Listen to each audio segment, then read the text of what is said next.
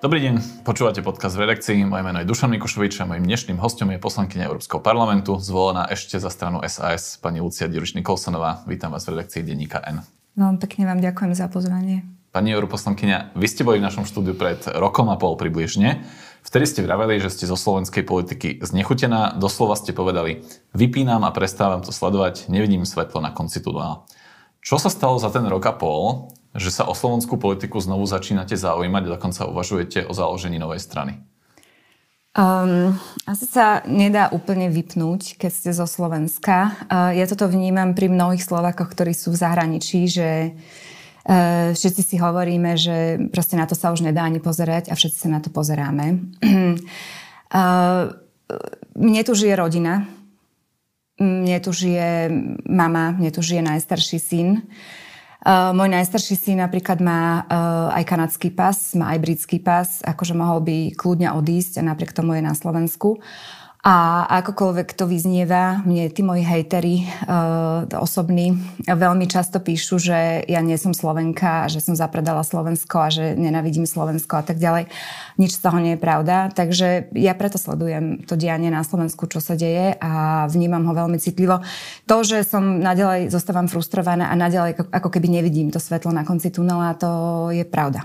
Uh-huh. OK, ale napriek tomu, ako keby už nie je to ten level frustrácie, že jednoducho všetko vypnúť, zabudnúť a nesledovať to, hej? Asi nie, to je, to je o tom, že naozaj tí ľudia, ktorí sa nejako zosieťovali, alebo sme sa zosieťovali a sa navzájom rozprávame, tak si hovoríme, že uh, sedieť so založenými rukami a kritizovať a proste do nekonečna omielať, že sme frustrovaní bez toho, aby sme sa pokusili to zmeniť, asi nie je tá úplne najlepšia cesta. Takže my sme si vybrali tú inú cestu a rozmýšľame nad tým, že zabojujeme. Budem pokračovať v citátoch. Kolegyňa Monika Todová sa vás vo februári 2021 spýtala aj to, či založíte vlastnú stranu. A vy ste povedali, toto je mimo reality. Nie som človek, ktorý by mal na to finančné zdroje a naozaj nevidím samo seba ako niekoho, kto by mal byť vo vedúcej pozícii. Nevidím sa ako líder, ktorý má výtlak a keď som ho aj mala, tak ten výtlak je neprenosný. No, dnes hovoríte nielen o novej strane, ale úplne nevylučujete, že by ste ju viedli, čiže zmenil sa ten pohľad na vás? Nie, to je, by som povedala, že sledom, okol, sledom okolností a, a vývojom nejakej, nejakej situácie. A tí ľudia potom, ako som odišla zo Sesky, sa okolo mňa začali sieťovať veľmi prirodzeným spôsobom, by som povedala. Um, a ono je to tak, že momentálne tam, tam nie je ako keby iné meno proste s väčším výtlakom. To je prvá vec. Nevylučujem, že také meno medzi nás príde. A ďalšia vec je tá, že ja sámu seba a ešte stále nevnímam ako nejakého lídra. Ja si myslím, že je dobré, aby nejakým prirodzeným spôsobom z tej skupiny ľudí ten líder vzýšiel, keď na to príde čas. Teraz ten čas na to ešte neprišiel a nerozprávame sa úplne o tom, nerozdeľujeme si posty, tak to by som to povedala. OK, ale čo ten výrok, že je to mimo reality, to zakladanie strany, predsa len, že to nie je tak dávno, keď ste to povedali, to bolo február 2021. Uh, určite to bol február 20, určite nebol to 2020? Nie, bol to február 2021. To nemohol byť ani február 2020, lebo to bolo ešte pred voľbami. Áno. A to ste vlastne, že išli ešte do volieb za SAS. To je február 2021. Po vašej tlačovke alebo po vašom spore s Veronikou Remišovou, to sa už odohralo v tomto voľbnom Tak to strašne rýchlo to uteká mm. ten čas.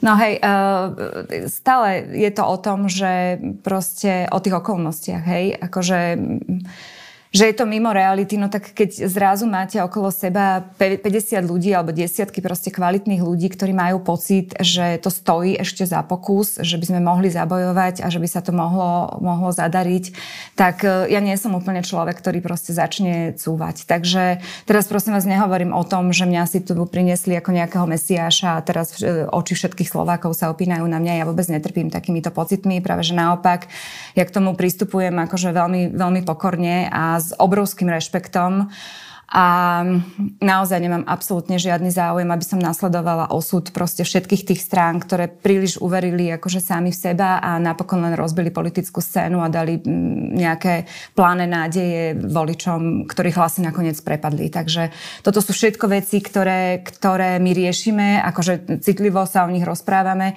a ich vyhodnocujeme a preto si hovoríme, že pre nás kľúčové bude to, čo nám bude namerané. To, to znamená dáta. Toto je niečo, na čo som si priniesla z Európskeho parlamentu, kde sa veľmi často rozprávame o tých data-driven policies, že sa odvíjame od tých dát a je to oveľa jednoduchšie. Takže my chceme ísť do výskumu, ktorý nám ukáže, že či máme vôbec šancu zabojovať, alebo či, bude, či máme byť len ďalší, ktorí budú niečo rozbíjať. K tomu sa aj dostanem, že či je toto práve ako keby spôsob uh, tvorby politiky, začať nejakým výskumom, ale uh, keď sa vás v hospodárskych novinách pred týždňom a pol pýtali, že kde je ten potenciál ako keby na, na novú stranu, aby nedopadlo možno to, ako vy hovoríte, že to bude strana pre stranu, tak ste povedali, že Jedna z najväčších chýb, ktoré urobili štandardné pravicové strany, a to počínajúc už SDKU, bolo to, že sa úplne vykašľali na regionálneho, rurálneho voliča. A najprv je asi moja otázka takto, že ako si, čo to je ten regionálny, rurálny volič? Ako, čo si pod tým predstavujete, pod týmto pojmom? Ja si pod tým predstavujem toho voliča z malých miest a obcí na Slovensku. Uh-huh. A teraz, že čím, s čím by ste ho vy chceli osloviť?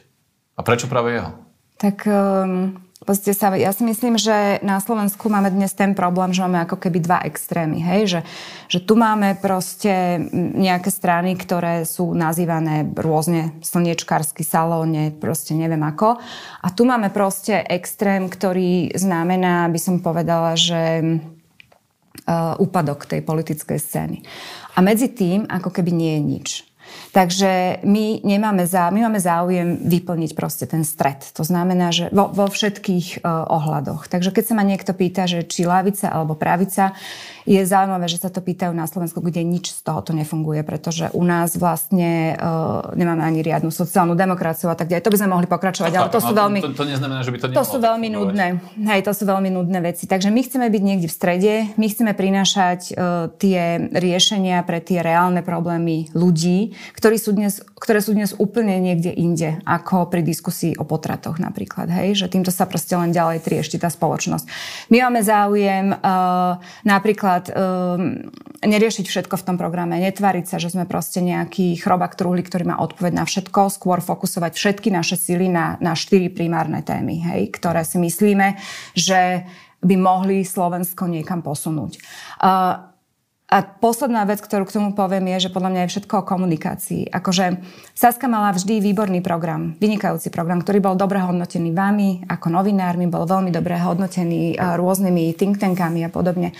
Ale Saska ho nikdy nedokázala odkomunikovať tomu, tomu obyčajnému voličovi proste e, z toho vidieka alebo z toho malého mesta, pretože, uh, použi, pretože bola príliš elitárska, to po prvé, pre, po druhé, pretože to ne, nedokázala odkomunikovať jazykom, ktorému by ten eh, volič eh, porozumel. A niekde v tom programe možno aj boli odpovede na jeho problémy, ale on sa to nikdy nedozvedel. A toto je obrovský problém, podľa mňa dlhodobý na Slovensku.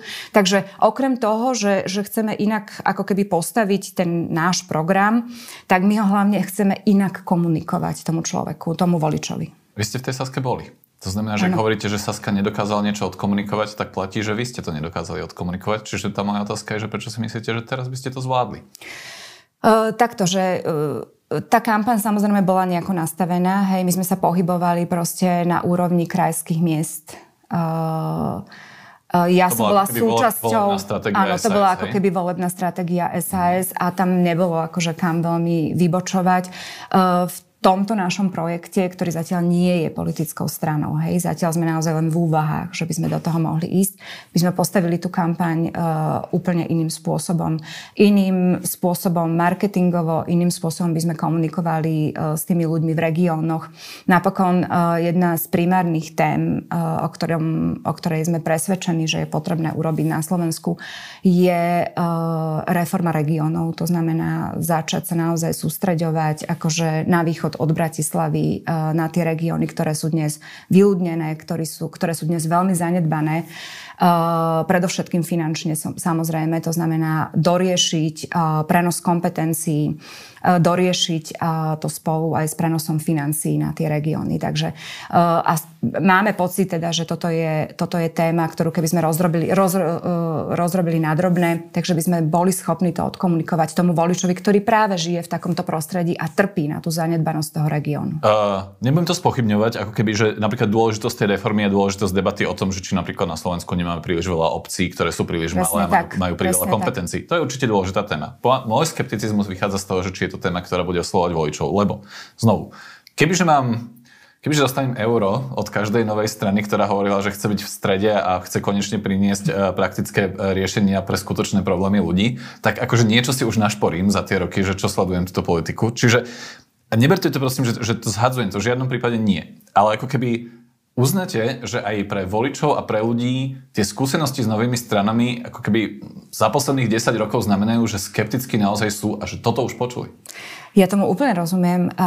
Ja vám aj kľudne prispeviem to euro, pretože ja presne viem, o čom rozprávate a ja, ja vnímam proste tie kritické hlasy, ktoré e, sa ozývajú pri tom, keď hovorím o, o vzniku nejakej novej politickej strany. Ale potom počúvam aj takých, ktorí hovoria, že Slovensko ešte nikdy nebolo také tehotné na nový politický subjekt, ako je tomu dnes. Práve preto, že ako keby všetci sklamali. Viete, že, že my sme boli zvyknutí žiť v tom čierno-bielom uh, svete. Vždy tu bol niekto zlý a potom tu bol niekto dobrý. Za Mečiara tu bol Mečiar, on bol ten zlý a Zurinda bol ten dobrý. Uh, potom Fico bol ten zlý a akokoľvek hrozne to dnes vyznieva, Matovič bol ten dobrý. A dnes sa ako keby minuli tí dobrí, hej? že kde sú tí dobrí. A ja neviem, kde, kde žijete vy, ale ja teda žijem v takej bubline, e, že všetci sa pýtajú, koho, koho budem voliť. Ja sama napríklad mám s týmto problém, ale nie preto. Nie preto, že ja nemám koho voliť. Si myslím, že najlepší nápad je založiť novú stranu. A ešte jednu vec by som k tomu povedala, že ja rozumiem takej tej násrdenosti. Um, aj, aj takému tomu skepticizmu. A ja rozumiem dokonca aj tomu, keď to akože posmeškami dávajú dolu. Ja tomu všetkému rozumiem, lebo ja som tam bola.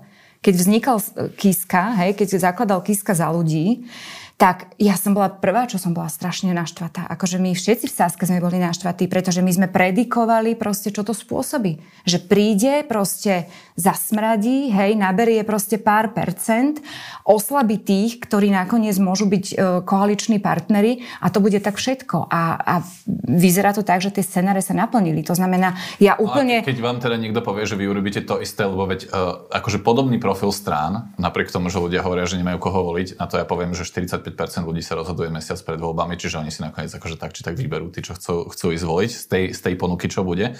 Ale veď, že je tu SAS, je tu PS, o ktorých vy hovoríte, že sú to mestské strany a teda nie sú akoby alternatívou pre tých voličov, o ktorých hovoríte vy.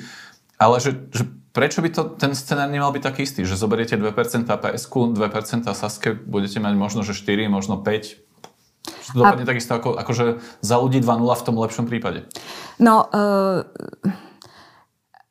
ja si myslím, že akože múdry, múdry človek sa učí na chybách druhých, hej? To, to tak proste je, že to, že niektorí iní predchodcovia proste narobili všetky tie chyby, možno je dobre si ich zanalizovať a my to máme zanalizované a povedať si, že my to chceme robiť inak. Chceme sa všetkým týmto chybám vyhnúť. To ešte sa, samozrejme stále nepredpokladá, že my neurobíme nejaké vlastné chyby. Z môjho pohľadu tá primárna uh, otázka stojí tak, že kde oni lovili. Oni lovili všetci v jednom rybníku. Hej? Ale my tam nechceme loviť. My chceme napríklad loviť uh, voličov hlasu ktorí dnes nie sú ustálení. To nie sú ustálení voliči. A v Pelegrini má obrovský problém. On má 60% voličov, ktorí vyslovene inklinujú k Ficovi a má 40% voličov, ktorí vyslovene neinklinujú k Ficovi. On sa nachádza akože v hroznej schizofrénii. A ja Pelegriniho považujem za svojho nepriateľa. Mm. Vždy, som ho tak pova- vždy som ho tak považovala. Ako keď iných presvedčil, že on je tu teraz nejaký updateovaný a čistý a nový. No tak nie je, hej? Podľa mňa, on pre mňa zosobňuje akože všetko to zlo, ktoré páchal Fico. Tom, Takže tomu rozumiem, ja mám záujem... Ako oslovujete jeho voličov? Pretože ja že tvrdím, že oni nie sú ustalení. Ja tvrdím, že oni išli k nemu, pretože nemali žiadnu inú alternatívu. Uh-huh. A ja si myslím, že keď vznikne lepšia alternatíva, ktorá sa bude vedieť lepšie prihovoriť tým, tým voličom, tak uh, taká strana má šancu týchto voličov získať minimálne tých 40%. A tých 60%, ktorí aj tak inklinujú k Ficovi, tým, tých mu nakoniec aj tak zoberie ten Fico. Hej? Čo bude možno ešte, ešte, ešte smutnejšia story. A to znamená, že určite toto je cieľová skupina a určite cieľová skupina je tá narastajúca skupina nevoličov. A ja s vami nesúhlasím v tomto, že oni sa napokon aj tak rozhodnú. Ja, si, ja, si, ja si to nemyslím. Hej? No dobre, a potom tam máme ešte obrovskú skupinu takých, ktorí proste nevolia, nevolia dlhodobo. To je obrovská obrovská výzva osloviť týchto. Mm. A to, že sa to doteraz, niko, viete, to, to, že sa to doteraz nikomu uh, nepodarilo, neznamená, že sa to niekomu nemôže viete, podariť. sa to veľmi čiastočne podarilo Igorovi Matovičovi pred voľbami 2020. Môže byť, po, môže po, byť. Podľa tých výsledkov, ktoré sú, ano. tak jemu sa, ale bavíme sa o pár percentuálnych bodoch, ale ano. ak sa niekomu ano. podarilo osloviť nevoličov, tak to bol on, lebo aj účasť napríklad vo voľbách 2020 bola vyššia. Môže byť, ale e, takto, že uh, viete, my na Slovensku, keď to môžem porovnať teda teraz akože s, s mojou skúsenosťou z rokovania s, mno, s ľuďmi z mnohých iných krajín. Uh, my už začíname zle uh, pri tých rokovaniach. U nás sa nič nedá toto sa nedá, hento sa nedá. E, rokovania medzi ľuďmi, ktorí by mohli byť ako keby súčasťou toho nového subjektu? Nie, teraz rozmýšľam, teraz hovorím vyslovene o tom slovenskom nastavení. Nič sa nedá. V inej krajine sa to dá, u nás sa to nedá. Aj, aj ja ten táto, rozhovor tak vediem, že? Táto debata, a nie je táto debata medzi nami dvom, celkovo tá debata o tom, či má niečo vzniknúť alebo nemá, uh, sa už začína zle. Hej? Akože uh, toto nemôže výsť. Toto sa nedá. U nás sa to nedá. A ja sa, keby som, pán Mikušovič, ja sa mala celý život môj viesť tým, čo mi ľudia hovorili, že ja nedokážem, alebo nedá sa, tak ja by som naozaj v tom živote nič nedokázala. Ja som, ja som z rodiny, kde ja som nebola... Um, ja, som, ja, ja nevychádzam z rodiny, kde moja cesta bola diálnica, hej, a ja som si proste len išla a akože tam bolo strašne veľa pádov, tam bolo, tam bolo veľmi veľa proste komplikovaných situácií, veľmi ťažkých období. A mne, mne milión ľudí hovorilo, že ja to určite nedám, že toto nikdy nedám. A proste veľa vecí som dala. A toto je pre mňa akože len ďalšia výzva, nie pre moje vlastné ego, nie pre moje vlastné ego. Ja vám poviem úprimne, že ja som sa v živote dostala ďalej, ako som si vôbec kedy predstavovala, že by som sa mohla dostať. Hej? Takže ja nemám žiadne nenaplnené ambície. Ja, ja, ja netrpím proste na tieto neduhy. Mňa štve to, ako vyzerá krajina, kde som sa narodila a kde som porodila tri deti. Mňa to štve. A štve to strašne veľa ľudí. Ale drvivá väčšina bude takto sedieť a bude hovoriť, ako strašne ich to štve. Hmm. A ja nie som ten typ. A akože možno Rozumiem, narobím be, be, veľmi veľa chýb, hej, ale... Be, be, berte tento môj skepticizmus a negativizmus ako to, že nejak ten rozhovor musím viesť a veď akože to je lepšie, keď ja budem ten skeptický, ako, ako keby, že máte byť vy to, tou skeptickou. Uh, ja sa ešte ako keby spýtam aj na, na niektoré tie programové veci, ale uh, viackrát ste povedali, že nechcete byť len ďalším politickým planktónom, že si ako keby mienite odmerať vôbec že potenciál tej strany, ale aj tie témy. Uh, Najprv, čo sa týka toho potenciálu, že čo to znamená? Že ak vám proste v prieskume nevidie potenciál nad 10% alebo 15% alebo neviem, aká je tá hranica, tak jednoducho pôjdete od toho preč a žiadnu stranu nezaložíte? Áno. A čo, a čo je tá hranica potom? No dvojciferné číslo určite. Čiže bavíme sa To znamená, 10, bavíme sa 10, 10, 10 plus. Určite áno. Takto ja sa spolieham uh, na to, čo nám uh, hovoria agentúry, ktoré teda ponúkajú uh, takéto prieskumy. To nie sú prieskumy, to, to sú výskumy. To, to nie je o tom, že ten, ten výskum má trvať 9, tý, uh, 9 týždňov. Áno, 9 týždňov. Uh, ten sa robí kvalitatívne, robí sa kvantitatívne. To znamená, že to, to nie je uh, fokuska o tom, že prídu za ľuďmi a opýtajú sa, že toto je Nikolsonová, akože volil by si ju a teraz on povie, že áno alebo nie. To je, to je súbor otázok, to je akože celá batéria otázok, ktorými test testujú, že asi akým spôsobom by reagovali proste na nejaký subjekt. Nebude sa tam testovať iba moje meno, budeme tam testovať viacero mien, budeme tam testovať témy, ktoré my si myslíme, že sú dôležité a chceme vedieť, že či to je naozaj to, čo, eh, čo tých ľudí trápi. To chápem, veď to, to Takže... si mnohé, mnohé strany robia, sme tak fungovalo áno. roky.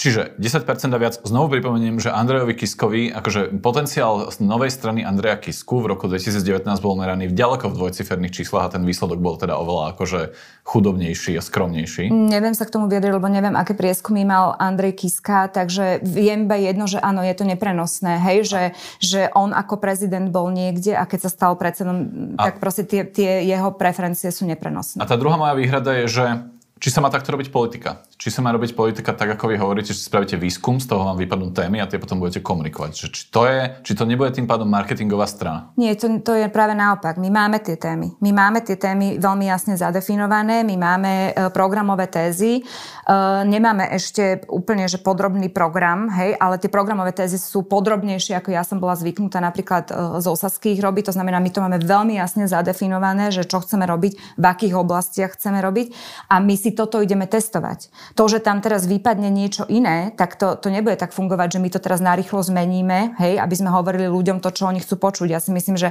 takto nejako začal na Slovensku Čiže, ten úpadok v, tej, v, tej, v tých politických Čiže keď, keď vám vyjde, že nemáte komunikovať práve LGBT ľudí, tak to nebude tak, že akože vy ich Nie, nie, nie, v žiadnom prípade. My to máme zadefinované. My máme za, veľmi jasne zadefinované červené línie, hej, ktorý, ktoré sú proste akože nemenné.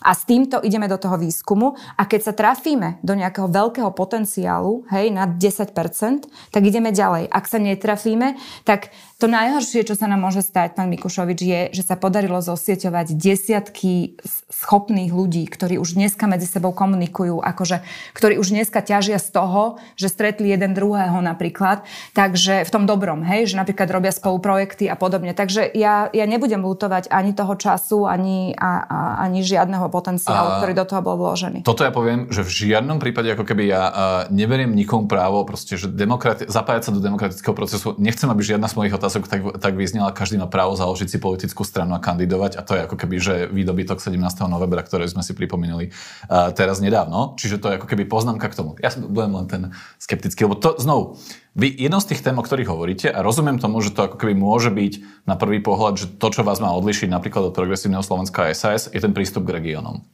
Našiel som to aj vlastne na vašom Facebooku. Je to to, čo hovoríte, že tá decentralizácia, čo je veľmi škaredé slovo, ale rozumiem ako keby cca, čo to má znamenať. Súčasťou toho znovu som si prečítal a znovu poviem preto, lebo to nie je znovu prvýkrát, čo, čo to čítam, je, má byť aj zmena volebného systému tak, aby sa viac osobností z regiónu dostalo do Národného parlamentu, kde môžu meniť aj štátne politiky. To je presný váš citát, čo predpokladám, že by ste zabezpečili asi zvýšením počtu volebných obvodov. A nechcem, nechcem sa púšťať do politologickej debaty, že či vieme presne, že čo tým chceme dosiahnuť. Ale znovu, nie je to evergreen nových strán, lebo toto som počul od Radoslava Prochádzku, to, tak predtým, než zakladal sieť, toto som počul od strany Šanca. Andrej Kiska predtým, než založil za ľudí, tak vystúpil v maji 2019 na sneme z MOSu a tam hovoril dokonca o zmiešanom volebnom systéme. A teda, aby to bolo, že čerešnička na torte, Peter Pellegrini mal tuším pred týždňom komentár v hospodárskych novinách, kde navrhuje nejakým spôsobom zmiešaný volebný systém. Čiže ani to nebudete prvý, čo budú toto hovoriť. Ináč to je zaujímavé, že, že aj Pellegrini sa tohoto dotkol, lebo zase úplne v opačnom garde sa toho dotkol Richard Sulik. Nedávno som čítala teda, že, že jedine jeden ob, obvod a že to, že to vymyslel e, Mečiar ešte neznamená, že to je celé zlé a teda dával tam veľmi zlé a nesprávne príklady Richard Sulík. Um, je to zaujímavé, že ako to napríklad teraz zase znova ožíva uh, táto debata. Ja, vám, ja viem len jedno, že ja si pamätám, že napríklad v Saske to riešil uh, Martin Klus, hej, tú zmenu volebného systému a on to tak naozaj akože myslel uh, poctivo. A ten Ríšo v nejakom momente hovoril, že áno, áno. A potom Ríšo proste povedal, že nie, lebo nám by to proste vôbec nevyhovovalo. My sme proste strana, ja, ktorá je te, veľmi... Čiste technicky má pravdu, no? Že no, Saske presne, by Saske by to vyslovene nevyhovovalo, ale ale, ale naďalej sme to ako keby tvrdili, hej? A to je podľa mňa strašne nefér, že na čo tvrdia, že idú niečo zmeniť, keď deep down si uvedomujú, že vlastne e, pre nich by to bolo veľmi zlé. Teraz som prvýkrát od Richarda Sulika čítala e, komentár, kde priznal teda, že zmena volebného systému akože je podľa neho zlá. Podľa mňa z veľmi nesprávnych dôvodov, zle to tam odargumentoval, ale no a, a dobre, ale keď to teraz všetci o, o, hovorili... Otázka je, že či je to akože tá chytlavá téma pre, pre toho rurálneho regionálneho voliča v tom? To je moja otázka. Ale podľa toho, ako to podáte. Akože keď, keď sa o tom budeme rozprávať akože takto, že, že e, rurálny volič a proste zmena volebného systému, no tak akože tá pani z Novej Sedlice z toho asi veľa nebude mať, hej? Ale keď sa jej to vysvetlí tak, že jej región bude mať šancu proste byť zastúpený v zákonodárnom zbore, ktorý rozhoduje o všetkom, o jej každodennom živote, tak možno by ju to mohlo chytiť. Alebo možno nejakým ešte iným jazykom. Akože na tom jazyku bude veľmi, veľmi záležať. A áno, to, že, že pozrite sa, zmena, zmena volebného systému je sama o sebe nič. Nič. Pretože dneska, keby sme urobili tú zmenu volebného systému a išli viacej do tých regiónov, akože z koho tam chceme ťažiť? Tie regióny sú vyľudnené. Ja, Tie regióny na východ od Bratislavy... Ani volebného systému vám nemusí zabezpečiť regionálne zastúpenie, lebo sa môže Sa, diať samozrejme. to, čo v Česku, že jednoducho strany tak. budú robiť tzv. výsadky Presne budú tam tak. dávať lídrov. Čiže Presne možno tak. z dlhodobého hľadiska, ale teraz to, že hľadáme v tom nejaký ako keby zázračný recept na, na viac z regionálne Slovenska, tak aj k tomu by som bol to. A ja s vami úplne súhlasím, ja s vami úplne súhlasím. Akože to, ten, tá zmena volebného systému je čerešnička, hej? Akože my najprv musíme nakopnúť tú reformu tých regiónov a aj to bude trvať strašne dlho a tam bude napríklad veľmi ťažké zohnať aj, aj akože tú koaličnú silu, ten koaličný potenciál na reformu takých rozmerov, hej? Ona bude musieť byť rozfázovaná, samozrejme. A, to, a k tej zmene volebného systému nemôže dôjsť akože okamžite predtým, ako neposilníme tie regióny. Dobre, ešte jedna taká akože veľká téma, ktorú vy už teraz vidíte ktorú si nechávate testovať vo výskume, ktorou by tá strana mala osloviť voličov? No určite tá sociálna oblasť, hej, akože kompletná reforma dôchodkov napríklad, akože kompletná reforma dávok, ako to je, to je kompletná reforma uh, sociálnych služieb a to znie strašne abstraktne, ale to je presne to, čo definuje váš akože každodenný život, hej, to, že my máme dneska sandvičové generácie, že z jednej strany proste žena uh, rieši starnúcu matku, z druhej strany rieši deti a ona sama je napríklad uh, jednorodič, hej, a podobne. To je, to je strašne veľa tém, ktoré sa nám nakopili riešili, pretože my sme ich tu celé roky neriešili a dovolím si tvrdiť, že v tomto budeme mať akože e, excelentne zastúpený tým e, odborníkov na úrovni Jozefa Mihala, ktorý teda bude robiť reformu dôchodkového systému, tak aby bola udržateľná, e, pretože to, kde sa momentálne nachádzame, tie nožnice sa tak otvárajú medzi tou produktívnou časťou obyvateľstva a dôchodcami, že to je dlhodobo neudržateľné. Akože... Nespochybnem, ale vaši superi si dajú na billboard 200 eur na dieťa. Vy ešte neviete, čo si dáme na billboard my. To je pravda. OK, dobre. Uh, v súvislosti so vznikom novej strany sa veľa hovorilo aj o aktivitách Mikuláša Zurindu. Ak tomu dobre rozumiem, tak pre vás nie ako keby momentálne partnerom. Povedali ste, že sa rozhodol loviť tam, kde si my myslíme, že nemá zmysel sa tlačiť. To je ako keby v konzervatívnom spektre. A navyše ešte aj ráta s ľuďmi, ktorí v tejto vláde zlyhali a sú nositeľmi negatívneho vnemu. To platí, čiže vy sa s Zurindou v jednej strane nevidíte. No e, takto, podľa mňa nikdy netreba hovoriť uh, nikdy, ale uh, zatiaľ nie sme s Mikulášom Zurindom proste v takýchto ro- rokovaniach. Ja neviem, čo on vlastne má v rukách, hej. Ja viem, čo mám v rukách ja, hej, alebo teda, čo máme v rukách my, proste aký je náš tým, akože ako sme zameraní, proste máme nejaké pozičné dokumenty, máme nejaké, nejaké mantinely, že, že vieme, kde sa chceme nachádzať, vieme, kde chceme loviť a tak ďalej. Ja neviem, čo z toho to má Mikuláš Zurinda. Ja pre mňa bol Mikuláš Zurinda zaujímavé meno v kombinácii s Miklošom a s Korčokom. Toto je dôležité povedať. Ja som nikdy nehovorila oddelenie o Mikulášovi Zurindovi. Ani by som to nikdy nehovorila, lebo ja si myslím, že ten spomenkový optimizmus nie je taký silný, aby Mikuláš Zurinda sám mal šancu proste mútiť vody. Ale neviem, možno, že jedného dňa, keď sa budeme posúvať smerom ďalej k tým voľbám, ktoré podľa mňa budú predčasné, tak uh, možno, že sa sadneme za ten jeden stôl a povieme si, že konzervatívne, liberálne, neviem ako, nič z toho nehrá úlohu, pretože poďme proste pomôcť tej krajine. Ak tam teda nebudú tí ľudia, ktorí zlyhali v tejto vláde? Áno. A to sú ktorí? No tak ja som počula, že napríklad e, rátal s nejakou, s nejakou pozíciou pre Veroniku Remišovu. Ako toto je pre mňa no-go. Ako... V čom zlyhala Veronika Remišová? Teda okrem toho vášho sporu o, o eurofondy. Neviem, ako dlho trvá váš podcast. OK, dobre. Ale ako je jedným zo symbolom neschopnosti podľa mňa tejto vlády. A áno, pre, pre mňa je to tá moja z, z, z, záležitosť proste tých eurofondov, ktorá je strašne dôležitá práve, práve kvôli tomu, ako vyzerajú naše regióny. Hej? Tam mali tie peniaze končiť a nie u nej na Miri. Uh, ja to premostím takto, aby to nebolo o Veronike Remišovej, ale vlastne o vašom postoji k súčasnej menšinovej vláde, lebo to by asi čitatelia a posluchači a diváci mohli pochopiť.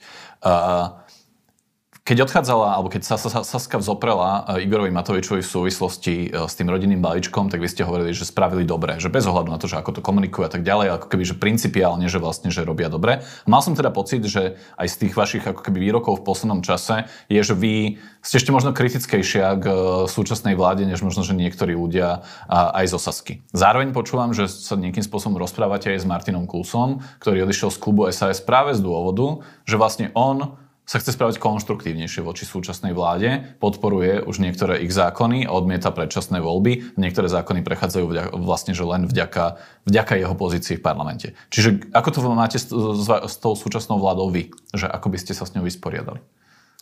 No, uh, hlavná vec, ktorú ja vyčítam uh, Saske a ktorú podľa mojich informácií, to, čo mi komunikoval Martin, je to, že oni nemali stratégiu že oni proste urobili rozhodnutie, ktoré predpokladalo, že budú presne pripravení na tú situáciu, že pôjdu do opozície. Oni odišli do opozície.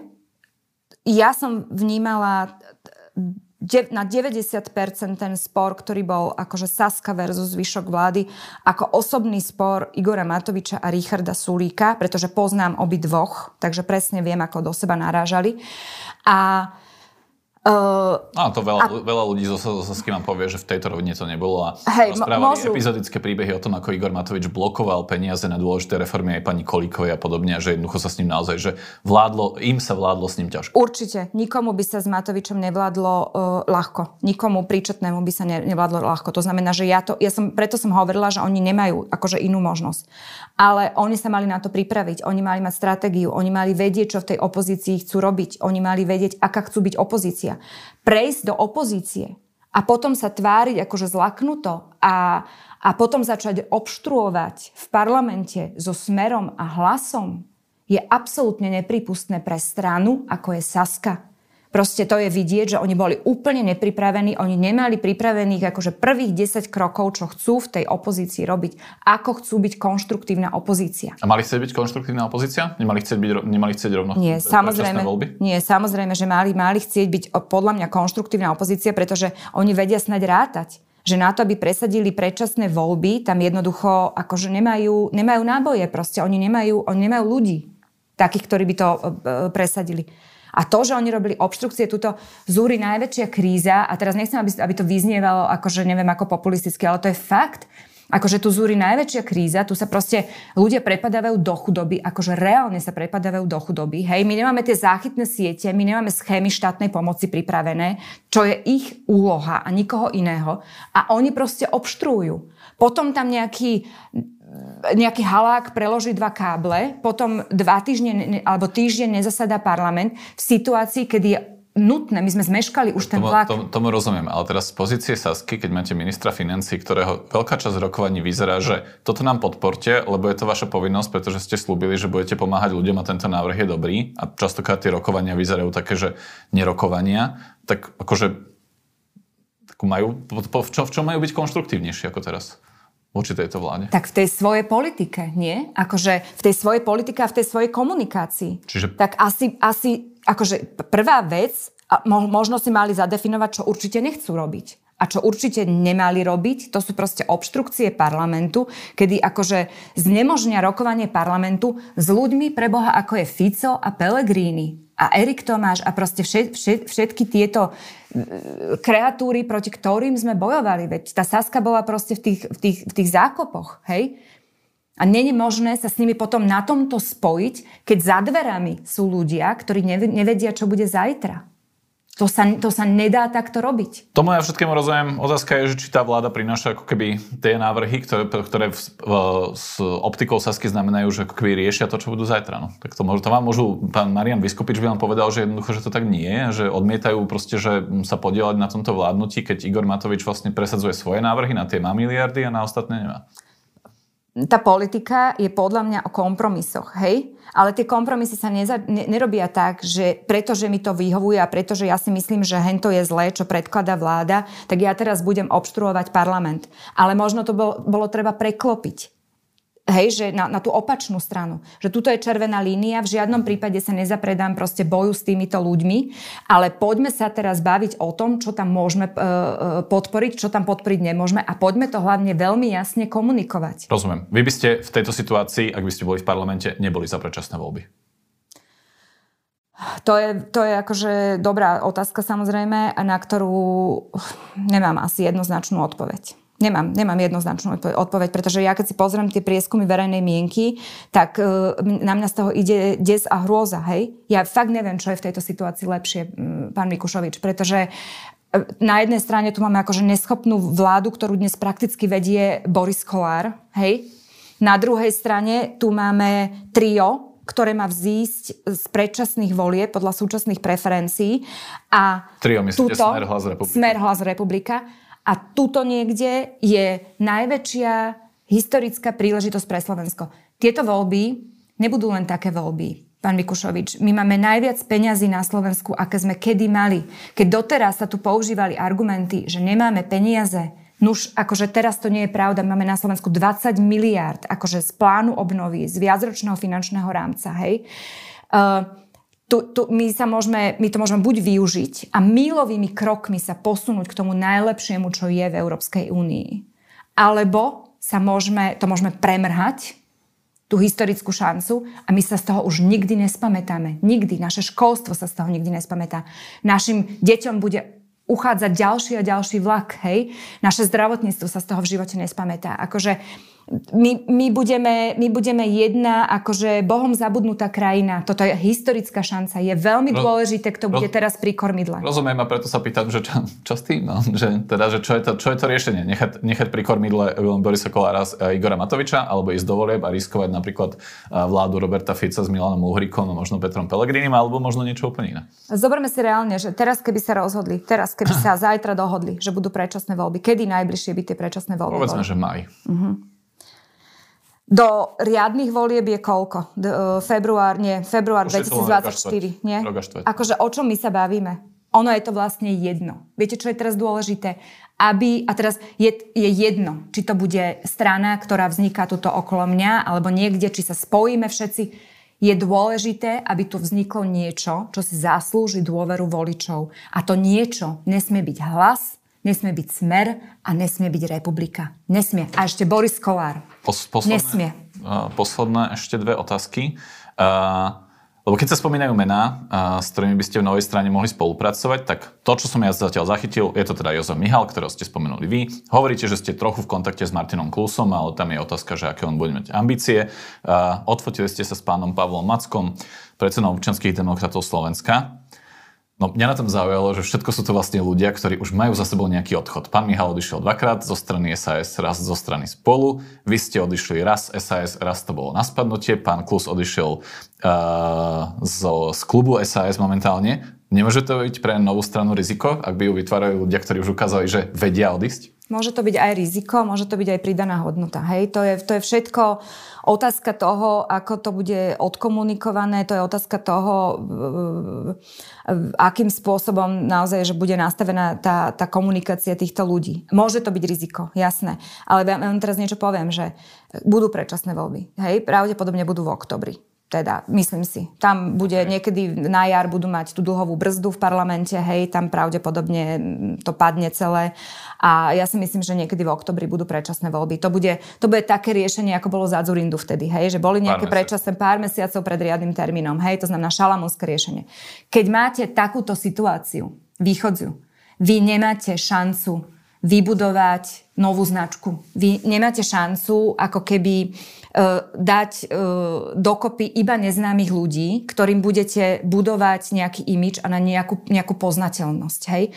To znamená, že to, čo je nevýhodou pri, pri nás všetkých, že, sme, že nie sme nepopísané listy papiera, keď máte takýto šibeničný termín, tak to môže byť aj výhoda. Lebo máme nejakú poznateľnú značku, ktorú vy nevybudujete proste marketingovo. Ako teraz, ja si myslím, že teraz keby vznikol subjekt proste z, z ľudí, ktorí nie sú známi, že ničím, ani nepolarizujú, ale nie sú ani ničím známi. Marketingovo vy nemáte šancu proste zapustiť tú stopu, akože tých ľudí do tých regiónov na Slovensku a tak ďalej. Akože ten reakčný čas toho voliča je tiež nejaký a jednoducho toto sa nedá stihnúť. To znamená, že vy potrebujete mať namiešaný ten tým aj z ľudí, ktorí už majú nejakú pachovú stopu za sebou, ktorú, ktorí majú nejakú poznateľnosť značky. Ale súhlasím s vami, že môže to byť aj kontraproduktívne, ale iná možnosť neexistuje.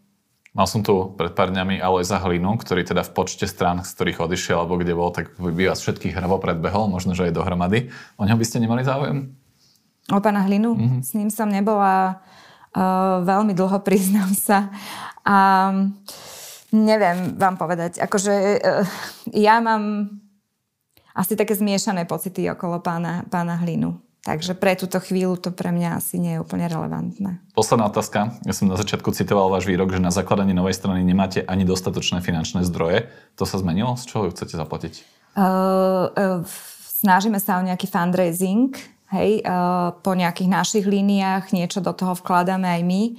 Ale faktom je, že je to veľmi zlá doba na fundraising, pretože prakticky ľudia, ktorí sú slušní v tejto krajine a teda aj majú nejaké zdroje, tak momentálne riešia skôr, že z čoho zaplatia faktúry Takže je veľmi neistá situácia proste aj, hovorím, e, medzi podnikateľmi, ktorí napríklad majú záujem e, podporovať. Takže momentálne sme v takom štádiu, že e, rokujeme s veľmi veľa subjektami o veľmi malých sumách. OK. Vraví poslankyňa Európarlamentu, pani Lucia Diriš Nikolsonová. Ďakujem za účasť v štúdiu. Ďakujem, že ste ma pozvali. Moje meno je Dušan Mikušovič. Teším sa do počutia na budúce.